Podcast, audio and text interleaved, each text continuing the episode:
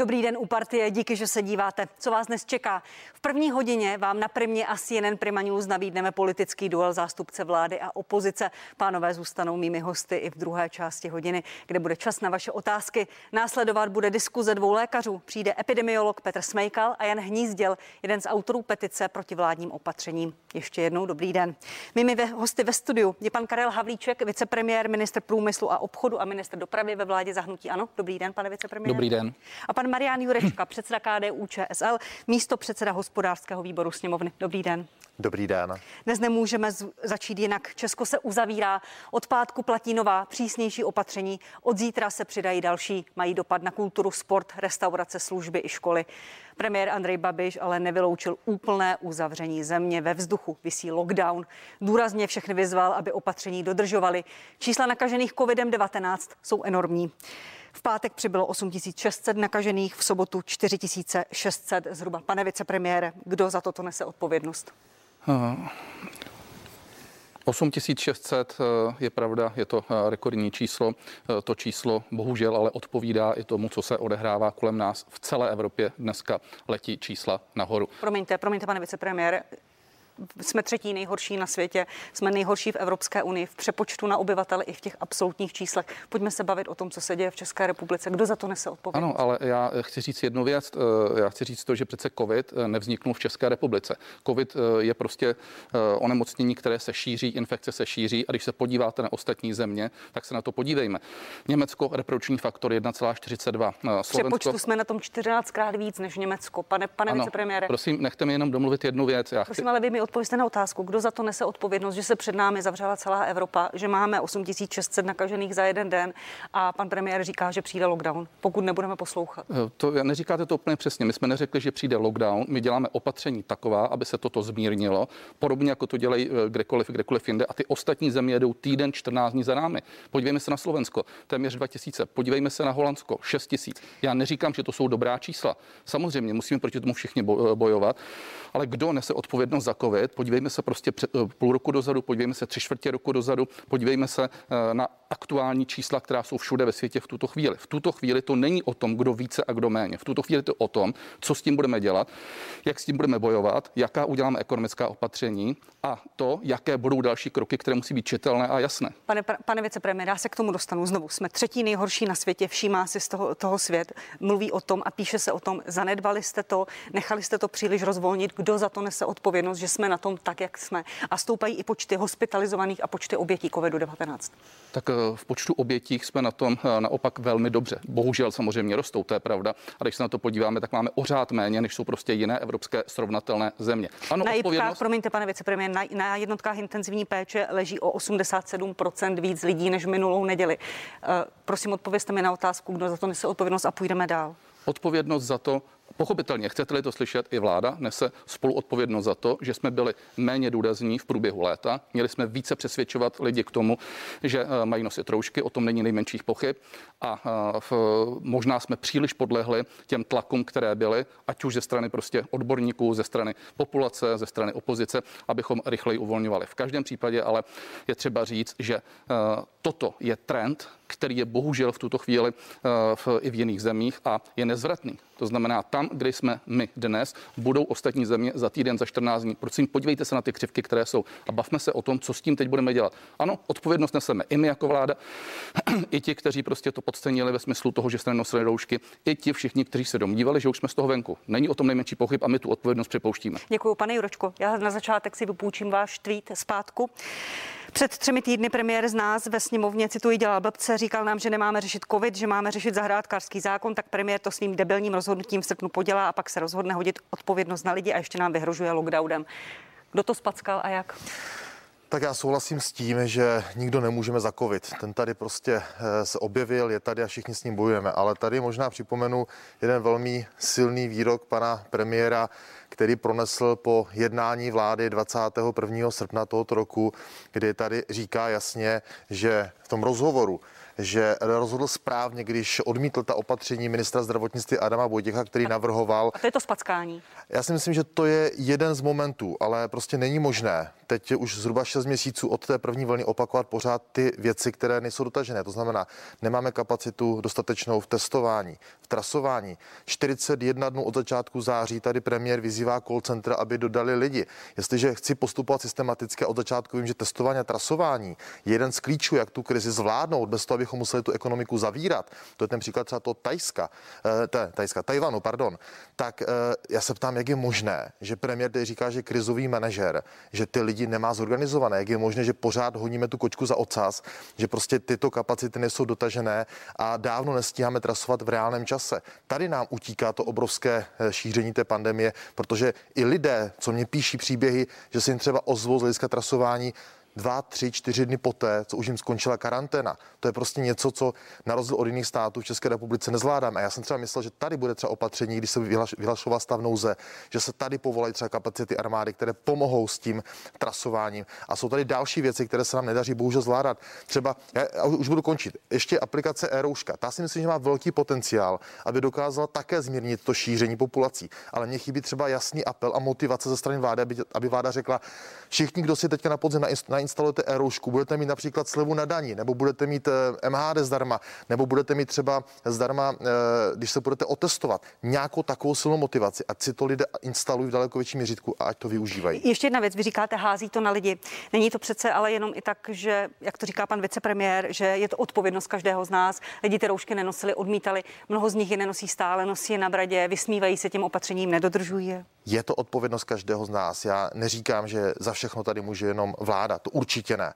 Ale je potřeba si uvědomit, že když pan premiér nás vyzývá všechny, ať toto děláme, respektujeme, tak potom není fér, když řekne lidem buďte doma a sám odjede na dovolenou do Řecka. Když řekne respektujte to a sám nerespektuje karanténu na rozdíl od mnoha jiných členů vlády. Prostě příklady táhnou. Příklady táhnou jak u rodičů v rodinách, tak i ve společnosti. A tady je vidět velký rozpor. Já bych prosil pana premiéra, aby tyto věci opravdu i on ve svém životě takto eh, nastavil, aby dokázal jít příkladem. Uh... Pane vicepremiére, pojďte reagovat na to, co říká pan Jurečka. Jednak příklad, příklad představitelů státu a jednak uh, trasování. My máme velký podíl pozitivních testů z toho mm-hmm. celkového počtu provedených podle například profesora Konvalinky i mnoha dalších. Je to důkaz, že to trasování nefunguje. Neměla se na to vláda lépe připravit. To, že pracovníci v call centrech chybí, na to upozorňoval i pan vicepremiér Hamáček, nabízel je panu, eh, panu ministrovi zdravotnictví, řekl, že nejsou potřeba. Teď vyzývá uh, soukromé firmy, půjčte nám pracovníky. Není to soukromé firmy, jsou to pochopitelně i státní firmy a tak dále. A doplňujeme jdeme rychle. My jsme jenom za poslední den získali skoro 400 dalších operátorů. Otázka měla znít, proč jste to neudělali dřív? Ale oni se pochopitelně průběžně doplňovali. Nicméně ta křivka jde tak rychle, že se to samozřejmě nestíhá. A to prostě je realita. To znamená, pokud je tam někde prostě jeden, dva dny, tři dny prodlení, tak samozřejmě dobře to není, ale okamžitě se to doplňuje. Kdo mohl tušit to, že se ty křivky budou tím letím způsobem zásadně jenom u nás, znovu říkám v celé Byla Evropě. tady spousta tak, vědců, spousta lidí, kteří na to upozorňovali. Bude to mít tento no, vývoj. No, Ještě 13.9. promiňte, pan, pan premiér říkal v čau lidi, eh, nenechte se strašit, média nás straší, eh, argumentoval smrtností a grafy pana, pana profesora Berana. Paní redaktorko, já jsem tady s váma seděl, možná si to vzpomínáte, je to asi tři týdny, čtyři týdny. Byly tři scénáře. Optimistický, střední a pesimistický. Eh, jak dopadne září? V tom optimistickém se říkalo, bude to 30 až 40 tisíc. Popravdě tak to i dopadlo. Eh, střední byl 80 tisíc, pesimistický byl 130 tisíc nakažených na konci. To znamená, co člověk, to jiný názor. A samozřejmě, že ta vláda je i pod tlakem, nejenom tedy těch, kteří říkají ty katastrofické scénáře, ale i pod tlakem těch, kteří naopak říkají, vyzývají, jsou to odborníci, jsou to lidé, kteří prostě mají vysoký respekt, kteří říkají, nedělejte prakticky téměř nic, nechte to být. A e, logicky je zde nějaký tlak populace, je zde nějaký tlak opozice a my se snažíme v tomhle tom balancovat nějakým rozumným způsobem. To znamená, dneska je podstatné, že jsme v situaci, že se nabírají další a další a děkujeme i těm, kteří se přihlásili potom včerejšku. Jsou to bankéři, respektive lidé z bank, jsou to lidé z energetiky, jsou to lidé z UAMK, Automotoklub, jsou to operátoři e, mobilní. Doplňuje se to. A co se týká té e-roušky, důležitá věc. Tady se v zásadě spolu asi shodneme, nicméně už to má v tuhle tu chvíli nainstalováno 655 tisíc lidí, odchytávají se už stovky případů. A ta řekněme, ten marketing, to znamená to dostat to do populace. Já si nesouhlasím úplně s vámi v tom, že by tomu pomohlo nějaký daňový odpis, to by se i těžko zjišťovalo, jak je to tam. Musíme všichni ti, kteří prostě mají nějaký vliv, jsou vidět, toto neustále opakovat a přesvědčovat lidi. Srovnávat to s Tajvanem To prostě bohužel nejde. Tajvan je úplně jiná, prostě eh, v, řekněme, v sociologické složení, úplně jiná disciplína, úplně jiný přístup k tomu, co řekne stát. Jiné je to v Ázii, jiné je to eh, v západní Evropě, a my jsme součástí západní Evropy, jiné je to třeba v Americe, kde se tohleto prakticky úplně ignoruje. Mimo jiné, i to je důvod, proč dneska eh, COVID roste tímhle způsobem. Západní svět prostě nemá ten respekt k těm autoritám, který mají třeba prostě v jiných zemích, v důsledku čehož prostě máme extrémní čísla ze včerejška, ze předevčerejška. A není, a prostě promiňte, není to, to i chyba autorit, no. které prostě vystupovaly zmatečně. Některé autority uh, spochybňovaly uh, nebezpečnost toho viru, hašteřili se tady lékaři. Ne, ne, není to prostě otázka vlády a jejího premiéra nebo představitele, který řekne prostě ne? Ale vy jste řekla i správně, byly zde autority, které uh, v, uh, hovořili zmatečně, přetahovali se odborníci a tak dál. A teď my s tím musíme nějakým způsobem pochopitelně pracovat.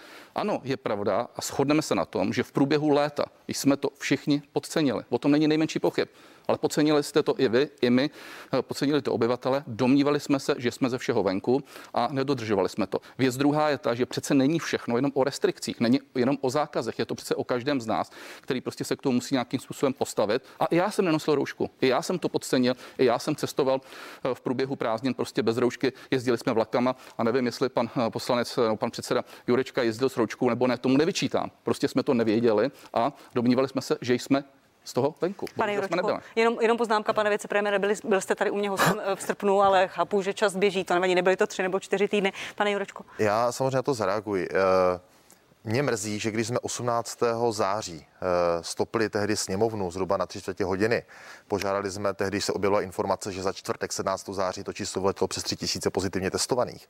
Tak jsme tehdy vyžádali pana ministra zdravotnictví Adama Vojtěcha, aby přišel. A tehdy jsme říkali, ta situace je extrémně vážná. A znovu jsme opakovali i ty věci, které jsme opakovali už v červenci, když se vyvíjelo blbě eh, ta situace v oblasti OKD, kde jsme ukazovali a poukazovali na to, že nefunguje nám to testování ani trasování, nefunguje chytrá karanténa. Říkali jsme, je to varování pro případnou druhou vlnu. To si můžete tady ve stenozáznamech, to nejsou jsou prázdné fráze. A když jsme to 18. září toto tehdy e, zasekli, tak nás tenkrát pan premiér právě spražil, to, se, to, bylo, to jsem stál v tom tweetu, že z nás tam prostě opravdu dal jako blbce, z opozičních poslanců a tak jako pohrdavě říkal, vy tady neřešte covid, vy řešte zahrádkářský zákon. A to byl třeba jeden z momentů, kdy si myslím, že i víc členů vlády, nejenom ministr vnitra, ale víc členů vlády měl říct, pane premiére, bezděte, ta situace je opravdu vážná a pojďme si nastavit ty kroky, že je čtyři týdny od toho 18. září a my pořád nemáme tu kapacitu na testování a trasování.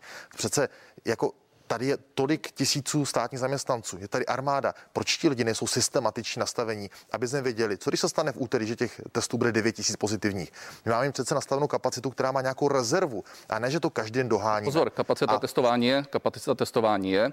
Ale ty lidi tam nikdo ti, neposílá na ty testy. Ne, není to tak, že tam ne, neposílá. V některých Pozor. regionech ti lidé čekají velmi dlouho. A já ještě jenom dopovím jednu věc. Já třeba, když jsem byl na Slovensku týden v rámci žní, tak jsem celou tu dobu na benzínku do veřejných prostor, supermarketu nosil roušku. A já jsem jako představitel KDU ČSL nikdy a to dovolatele nikdy nevyzval k tomu, že má vláda rozvolňovat opatření rychleji z hlediska ochranných pomůcek. My jsme se bavili o rozvolňování případně ekonomiky, ale nikdy ne v oblasti roušek. To říkali možná někteří jiní, takže poprosím tady v této debatě mě to nevkládat do úst. Eh, pa, pane vicepremiére, pojď, pojďme dopředu, prosím. Hmm. Ten lockdown, ta státní karanténa, můžeme se ještě vyhnout?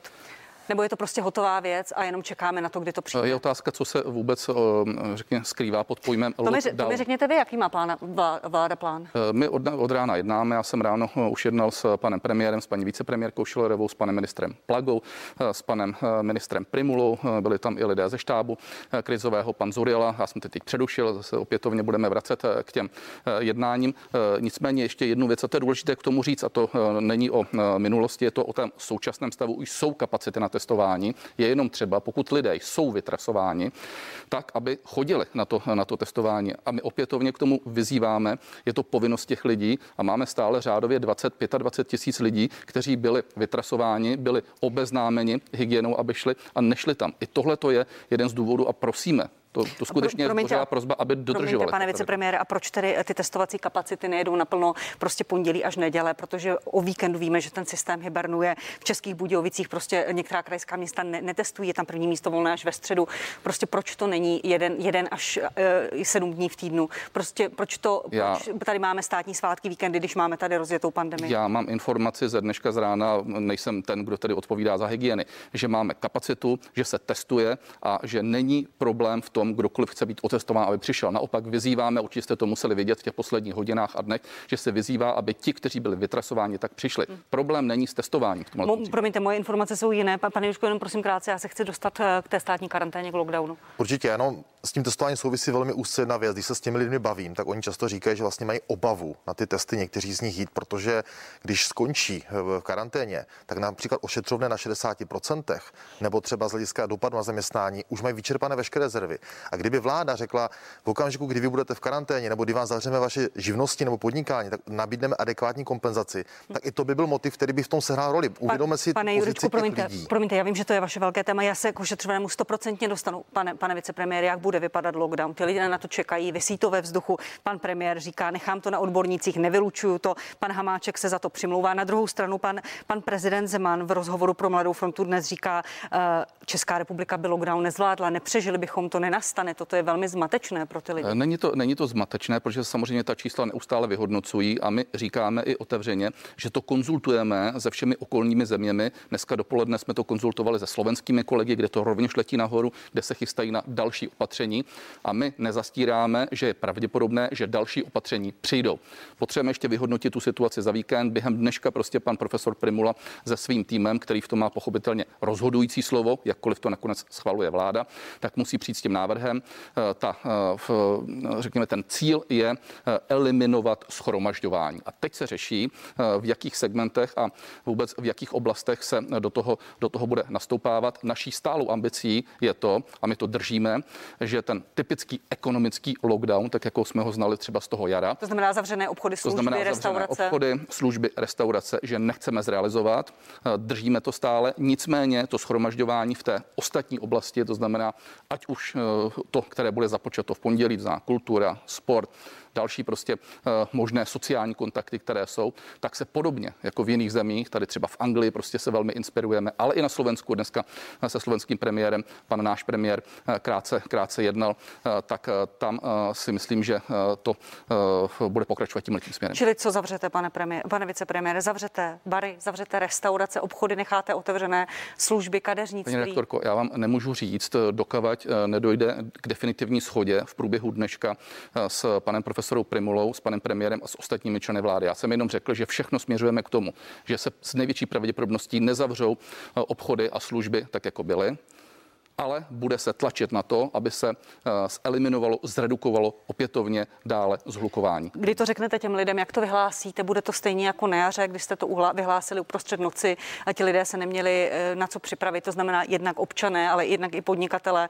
Jakým způsobem to vláda provede? Eh, v, na tom jaře to bylo naprosto specifické. Byla to situace, která prostě nesnesla jakýkoliv odklad, protože se blížil víkend a my jsme to museli z toho pátka na sobotu udělat a vyplatilo se nám to i díky tomu máme ten počet mrtvých jeden z nejmenších v Evropě. Jak jakkoliv teď chápu, že ten počet infikovaných je vysoký, ale nakonec se to bude sčítat podle počtu mrtvých a podle počtu lidí, kteří museli být v nemocnici. S ohledem na to, že různě se testuje v různých zemích, přistupuje se různě k trasování. Jsou ta čísla, která jsou dneska ve světě ne úplně zcela porovnatelná, ale počty nemocných jsou jasný v nemocnicích, počty mrtvých rovněž. Co se týká toho oznámení, měl by to být s určitým předstihem, pokud tedy další kroky budou. Eh, neměl by to být ze dne na den, ale prosím pěkně, eh, potřebujeme dohrát dnešek. A řeknete nám to zítra po bezpečnostní eh, radě státu? Eh, zítřejší bezpečnostní rada státu bude zejména tady o tomto. Eh, vypadá to tak, že veškerý ostatní program bude, bude zrušen a bude se diskutovat pouze o tom. Toto je na panu premiérové, by řekl přesně ten čas, ale hlavně je třeba, aby jsme vůbec domluvili ještě a shodli se na tom, co se případně ještě, ještě zredukuje. Ale znovu opakujeme, ty ekonomické restrikce toho jara pravděpodobně nenastanou. Pane Juročko, vy víte od vlády, co se stane. Ve čtvrtek jste jednali s vicepremiérem jako předsedové stran zastoupených v poslanecké sněmovně. Vy máte představu, jak to bude vypadat? Jsme jednali v pátek dopoledne s panem premiérem, byli tam i ostatní někteří vybraní členové vlády. Já za tu videokonferenci moc děkuji, trvala hodinu a půl a myslím si, že byla velmi konstruktivní. A i pro nás jako představitele opozice je velmi důležité, když s námi aspoň ty základní obrysy těch dalších kroků vláda sdílí. Protože my nemáme zájem přispívat v této situaci k tomu, aspoň já, když mluvím za KDU ČSL, aby tady vznikala větší panika a, a nějaká jako zdorování a nedodržování těch, těch podmínek, která stavuje vláda. Ale je důležité, aby jsme ty informace měli a musím říct, že třeba pan premiér nám v pátek slíbil, že nám dopošle velmi operativně rychle některá data, která tam úplně neměl a třeba dneska do mailu, jsem se díval ráno, ještě nic nedorazilo z hlediska třeba některých dat od pana ministra Primuly. Takže mě tady někdy chybí ta předvídatelnost těch kroků. Když se podívám třeba do jiných států na západ od nás, tak oni mají jasně nadefinované, jaká budou opatření, jak budou dopadat do společnosti, do ekonomiky, do školství z hlediska vývoje faktoru R, vývoje e, e, e, těžkých stavů z hlediska obsazenosti lůžek. A ti lidé s tím jasně dopředu počítají a je to v ten okamžik je to důvěryhodné a ti lidé ta opatření potom také respektují. Takže mi tady chybí větší důraz na to, aby když vláda ta opatření představuje, aby řekla, děláme na základě třeba těchto a těchto dat, proto to má tuto a tuto logiku. A lidé to pochopí, nebudou si to dělat legraci, vtípky na internetu a podobně a budou to daleko více respektovat. To mi tady chybí v této situaci. To, co říkal pan, pan vicepremiér Havlíček, zůstaly by otevřené obchody nebo služby. Jak, jak vám to dává smysl, když pan vicepremiér Hamáček o víkendu říkal, bylo by to tak, že by i pan Primula to říkal, bude to tak, že lidé budou chodit do práce a domů. Není to tak, že prostě vláda nechá otevřené obchody, služby a pak lidem řekne, ale nechoďte tam. Nemá to vlastně stejný efekt lockdownu?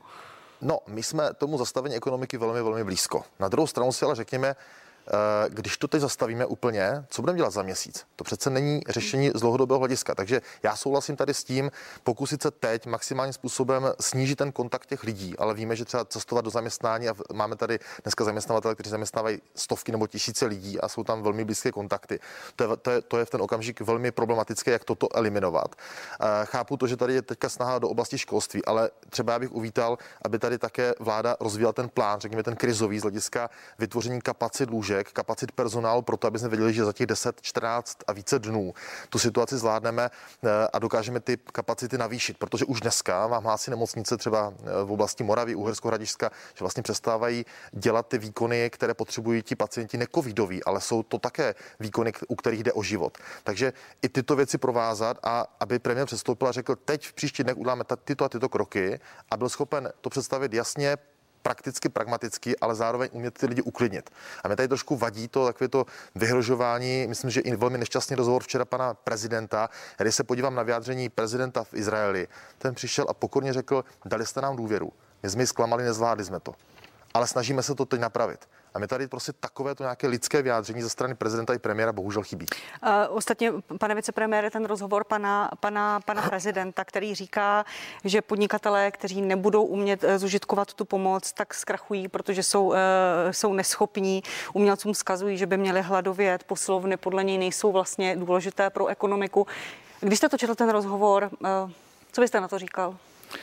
Tak eh, pan prezident se na to dívá eh, z úhlu pohledu toho, že eh, tím hlavním vlastně tahounem dneska zaměstnanosti je průmysl, což je pravda. Faktem je to, že je celá řada firm, které možná nepřežijí prostě toto období. To prostě je realita. Faktem je i to, že byly některé firmy, které třeba mohly mít problémy, mohly mít problémy předtím. Nicméně podstatné je to, jaké nástroje ta vláda připravuje a my jsme v tuto chvíli řekli, že nebudeme rozlišovat a to je zásadní.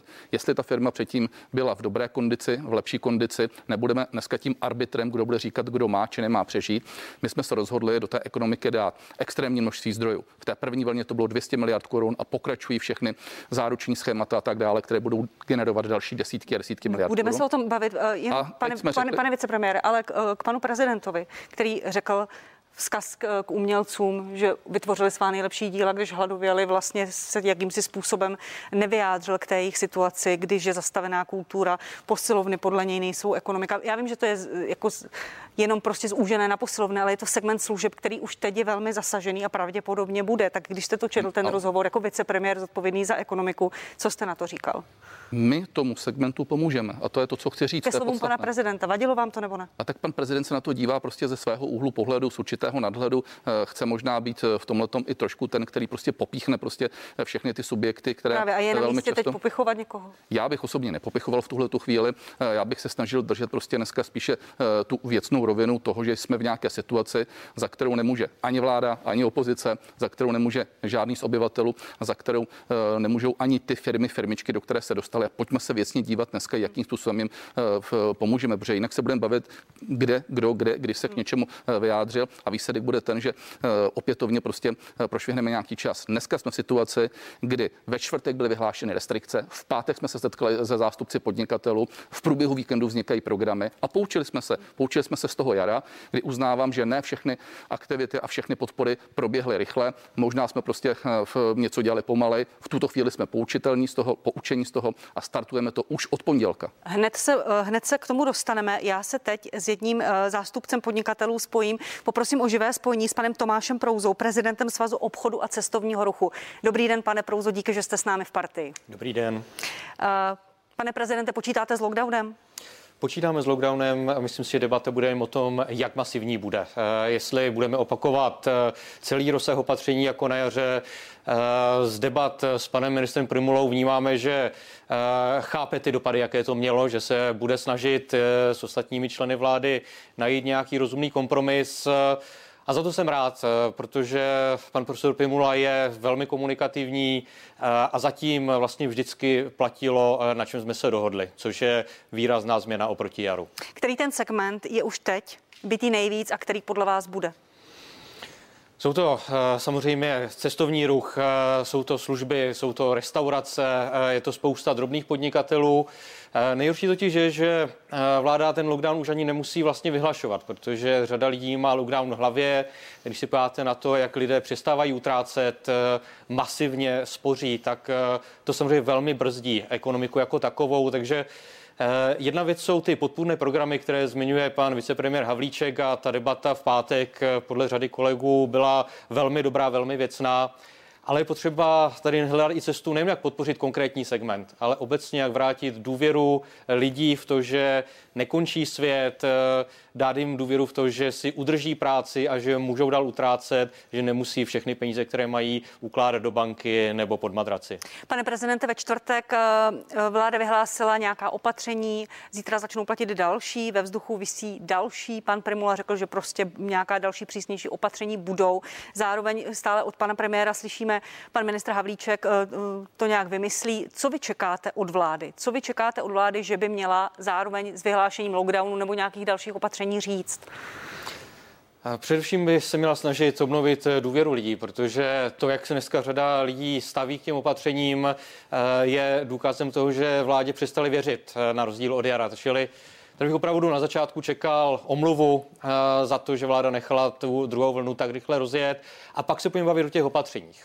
Potřebujeme s tím vyhlášením, které zřejmě přijde v pondělí nebo v úterý, jasně říct, že veškeré peníze, které firmy mají, jim zůstanou. Čili očekával bych tady odpuštění nebo minimálně zásadní odklad odvodu státu, sociální pojištění, daní, tak aby veškeré peníze, které jsou, mohly jít zaměstnancům. To je první důležitá věc, která, myslím si, má přijít rychle a plošně. Eh, pak to jsou ty podpůrné programy, o kterých teď jedná pan ministr Havlíček pro ty nejzasaženější.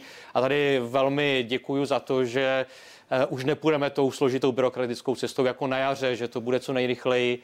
A třetí důležitá změna, která tady je, eh, chci moc poprosit o jasné slovo, jak bude dál pokračovat program antivirus, kdy se přejde na Kurzarbeit, jestli je vláda ochotná eh, se přiblížit k tomu německému modelu Kurzarbeitu, který funguje, je dlouhodobě vyladěný, tak aby co nejvíc lidí mělo dlouhodobou jistotu, že když budou mít jejich zaměstnavatelé aspoň část zakázek, takže si práci udrží, že oni nepřijdou, protože to je ta nejistota, je věc, která lidi eh, uzavírá do sebe a přestávají kvůli tomu trácet. Říká Tomáš Prouza, prezident Svazu obchodu a cestovního ruchu. Děkuji vám, pane Prouzo. Díky moc. Naschledanou. Děkuji panu Prouzovi za jeho strukturované odpovědi. Já vás poprosím o to tež. Pojďme postupně, pánové. Za prvé omluva podnikatelům, jak říká Tomáš Prouza. Neměli by vláda říct prostě promiňte, pane vicepremiére? Teď eh, já jsem úplně nerozuměl tomu, proč eh, v, my samozřejmě, ano, omlouváme se, a to je třeba říct, všem těm, který jsme v rámci jara eh, i teď v rámci podzimu prostě sáhli na jejich podnikání. To je třeba prostě jednoznačně říct. Druhá věc je ta, že v pan Prouza, a aby jsme si rozuměli, já mu to úplně nevyčítám, protože to taky nemohl vědět, který reprezentuje část segmentu obchodu, Oni byli jedni z prvních, kteří na nás tlačili maximálním způsobem, ať ty restrikce uvolníme. Oni byli přece jedni z prvních, kteří říkali minimální zavření té ekonomiky a tlačili do toho, aby, eh, aby eh, jsme eh, měli prostě režim volnější, který nakonec tady nastal a možná i v důsledku tohohle nakonec dneska ten počet je větší, i když já osobně si domnívám, že on by byl tak jako tak. Jako tak. Čili já mu to nevyčítám ve smyslu toho, že hájil svoje zájmy, ale prosím pěkně dneska dělat chytrého ve smyslu toho, co se všechno mělo udělat, když on byl na té straně, který říkal, nedělejte to, no to se mi nezdá úplně, úplně logické. Ale ano, omlouváme se všem za to, že se muselo na jaře a není, že se budou dělat další opatření, která tak, jsou. Pan Jurečka, k omluvě měla by vláda. Uh, Já si myslím, že by, to, že by to bylo na místě. Já jsem tady citoval ten izraelský příklad izraelského prezidenta, který vystoupil a naprosto to jasně řekl pokorně. Myslím si, že to by bylo na místě. Já neříkám, že za všechno je nutné se omlouvat, ale za některé kroky, některá rozhodnutí ano. A já doplním tady ještě možná pan prezident Tomáš Prouza, je potřeba doplnit ještě jednu věc. Samozřejmě tenkrát jsme volali po rozvolňování ekonomiky, školství a podobně, protože víme, že takhle nemůžeme dlouhodobě fungovat a žít. Ale také jsme volali potom, ať se nastartuje chytrá karanténa, ať se nastartuje trasování a to jsme zopakovali i v tom případě OKD, to jsem tady už dneska říkal. Takže nám chybí to, že vlastně za těch čtyři zhruba měsíce se tyto věci nedopracovaly. Teď se prostě dohání strašně moc za provozu s obrovskými dopady a náklady. A dovolte mi říci, já podepisuju to a my jako KDU ČSL, jako opozice to budeme navrhovat a jsme připraveni spolupracovat maximálně s vládou, pokud je potřeba legislativně dál hledat pomoc v příštích měsících, ať už v oblasti antivirusu nebo kurzarbeitu, ať už v oblasti odpuštění odvodu sociálního, zdravotního, DPH, u toho všeho jsme připraveni spolupracovat a maximálně to podpořit, protože Promiňte, je velmi důležité. Máte nějaké konkrétní návrhy zapsané, pane předsedo, možná i vy, pan, uh, pan Fiala z ODS, paní Pekarová Adamová. Minulý týden jste se fotili v restauraci, ano. říkali, startujeme velkou spolupráci. Včera jste vystupovali na tiskovce. Máte nějaké konkrétní návrhy, ano. které můžete vládě Je celá série zákonů z řad opozice i z řad KDU ČSL, která se týká pomoci jednotlivým sektorům ekonomiky i rodičům v rámci ošetřovného. Například odškodňovací zákon, pod kterým jsme také spolu podepsáni, který by dal tu předvídatelnou hm čitelnou eh, šanci lidem, aby věděli, dobře, zavřeme, ale máme nárok alespoň na to a na to a na to. A nejsme odkázáni na to, jestli vláda rozhodne nebo nerozhodne, protože potřeba si uvědomit, že některá eh, opatření, která vláda přijala, i pan ministr Havlíček, sice na první pohled vypadal velmi pěkně i z hlediska těch čísel, o kterých se mluvilo, ale mnoho z těch podnikatelů nakonec na to nedosáhlo. Mě volali firmy, zdravé firmy, ale jenom proto, že třeba měli velký podíl investic, tak prostě v ten okamžik někdo z úředníků v těch tabulkách řekl, tady se nevejdete. A byla to firma, která prostě exportuje, která jede i v této době, ale prostě tak. na tu podporu nedosáhla. A pak je potřeba se ještě na jednu věc. Přetvořit některé covidové programy, aby byly podporovat, aby víc motivovali investice, protože dneska se v rámci covidových programů děje to, že velká část bank přijde za firmama a řekne, tak víte co, my vám restrukturalizujeme staré úvěry, kontokorenty a podobně. To pan Havlíček musí vidět z těch čísel, který mu dává reporte Česká národní banka. A to je problém. Já jsem vás prosila, jak to strukturujeme, abych se k tomu všemu dostal. Pane Havlíčku, pojďme, pojďme, reago, pojďme opravdu reagovat po, po, po částech. Odpuštění sociálních odvodů a zdravotních odvodů, velká část fixních nákladů pro, pro podnikatele. Ano nebo ne? Eh, nemůžeme to říct úplně takhle striktně, protože eh, my jsme řekli, že půjdeme nikoli v plošně, ale půjdeme na segmenty. Ta situace je úplně odlišná od toho jara, které se absolutně zaizolovalo a museli jsme udělat ty plošné nástroje. Já si za nimi stojím. Jakkoliv můžeme diskutovat o tom, že některé mohly být ještě, eh, ještě třeba lepší. Ale je vidět, že to zabralo ty nástroje. Výsledkem čehož, a to je důležité říct, ta ekonomika na tom dneska není špatně. Ekonomika dneska i s ohledem na růst HDP, míru nezaměstnanosti, s ohledem s, ve srovnání s okolními zeměmi je na tom lépe, než jsme očekávali. Nicméně jsou segmenty, ty, které eh, se k ním teď určitě dostaneme, které musíme specificky podpořit. A tam budou i odpuštěny odvody za sociální. A ono to je právě tak, že eh, my eh, teď to velmi pečlivě zkoumáme, ale z největší pravděpodobností není možné dát sociální odpuštění na jeden segment. My jsme tím porušili prostě v zákony.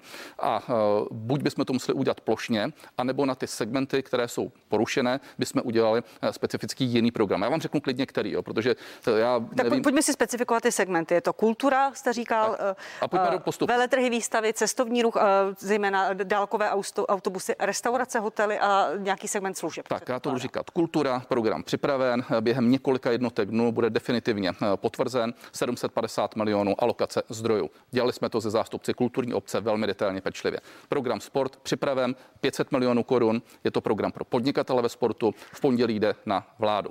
Program bus, nebo říkejme sedačkovné zájezdové autobusy, to vůbec není marginální segment, je to tisíc firm, firmiček, rodinných firm, které nejezdí pro školy, nejezdí prostě ty zájezdovky a tak dále, jsou na absolutní nule, splácí leasingy a tak dále.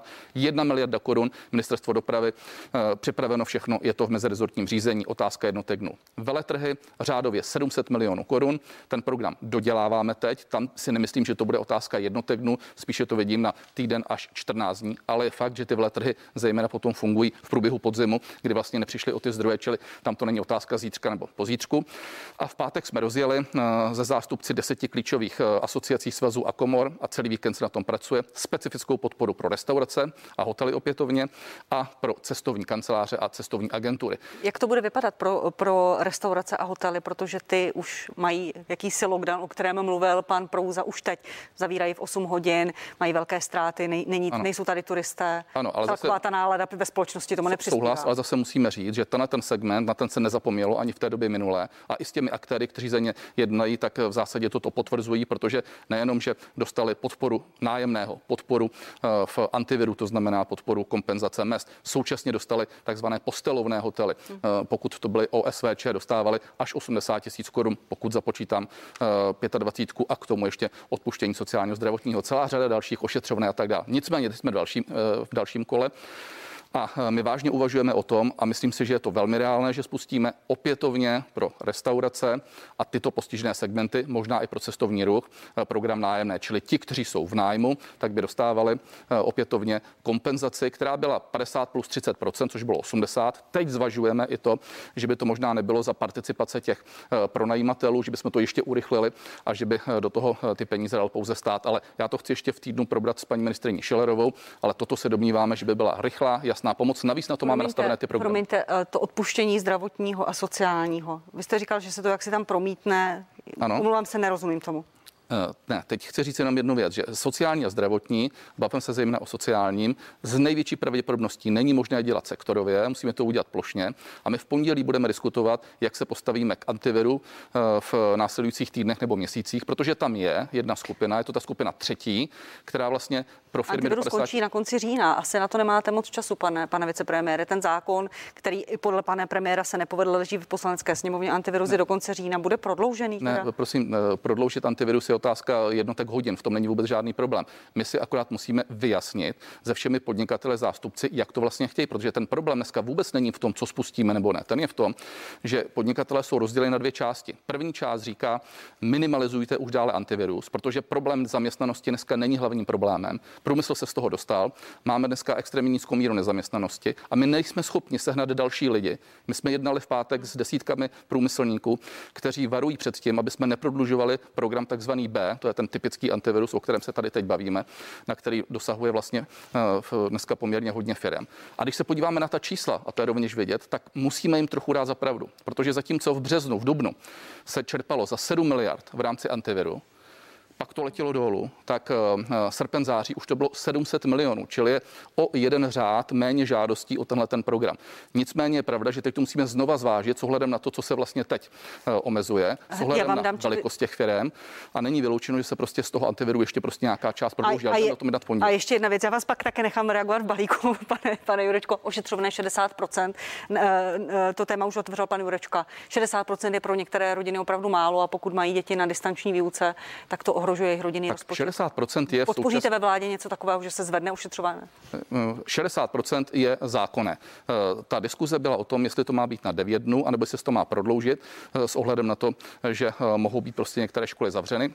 My jsme řekli, kdyby ta situace nastala, tak ať to máme připravené a de facto dali jsme tomu v úzovkách vlastně dobu neurčitou, to znamená, neplatí to jenom pro těch 9 dnů. Ano, je tam dneska eh, 60%. Eh, Zase eh, musíme to vyvažovat nejenom s tím, eh, když bychom dali 80%, že to de facto pro všechny, kteří berou plat průměrný a menší, bude s ohledem na různé, eh, řekněme se, benefity, které získávají, se rovnat téměř 100% mzdě. Ale to není o tom, jsme si rozuměli, že jim nechceme přát tu mzdu, jestli je to eh, o 20% méně nebo více. To my celkem i chápeme. Problém, který může nastat, je v tom, že tito lidé potom budou doma a tito lidé nám budou chybět, ať už průmyslu, což by byla ještě tam méně, méně řekněme, v zdrcující zpráva, jako v tom, že by nám chyběly potom ve zdravotnictví a ve všech klíčových prostě subjektech, které dneska nutně budou potřebovat lidi. Čili prosím pěkně, nestavme to do té roviny politické. My nechceme někomu dát, my chceme mimo toho, že mu chceme dát, současně zabezpečit to, aby nám tady úplně nezdefaultoval ten systém.